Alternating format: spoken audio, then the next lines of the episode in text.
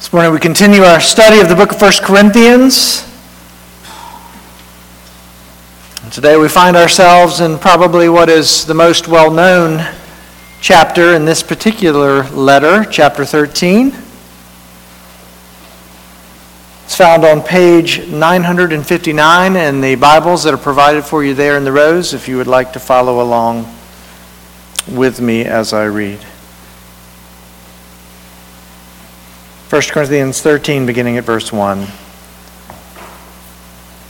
Actually, you know what? Let's, let's start in chapter 12. Now you are the body of Christ and individually members of it. And God has appointed in the church first apostles, second prophets, third teachers, then miracles, then gifts of healing, helping, administrating, and various kinds of tongues. Are all apostles? Are all prophets? Are all teachers? Do all work miracles? Do all possess gifts of healing? Do all speak in tongues? Do all interpret? But earnestly desire the higher gifts, and I will show you a still more excellent way.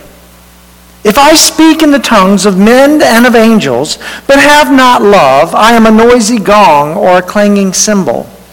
And if I have prophetic powers and understand all mysteries and all knowledge, and if I have all faith so as to remove mountains, but have not love, I am nothing. If I give away all I have, and if I deliver up my body to be burned, but have not love, I gain nothing. Love is patient and kind. Love does not envy or boast. It is not arrogant or rude.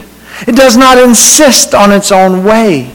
It is not irritable or resentful. It does not rejoice at wrong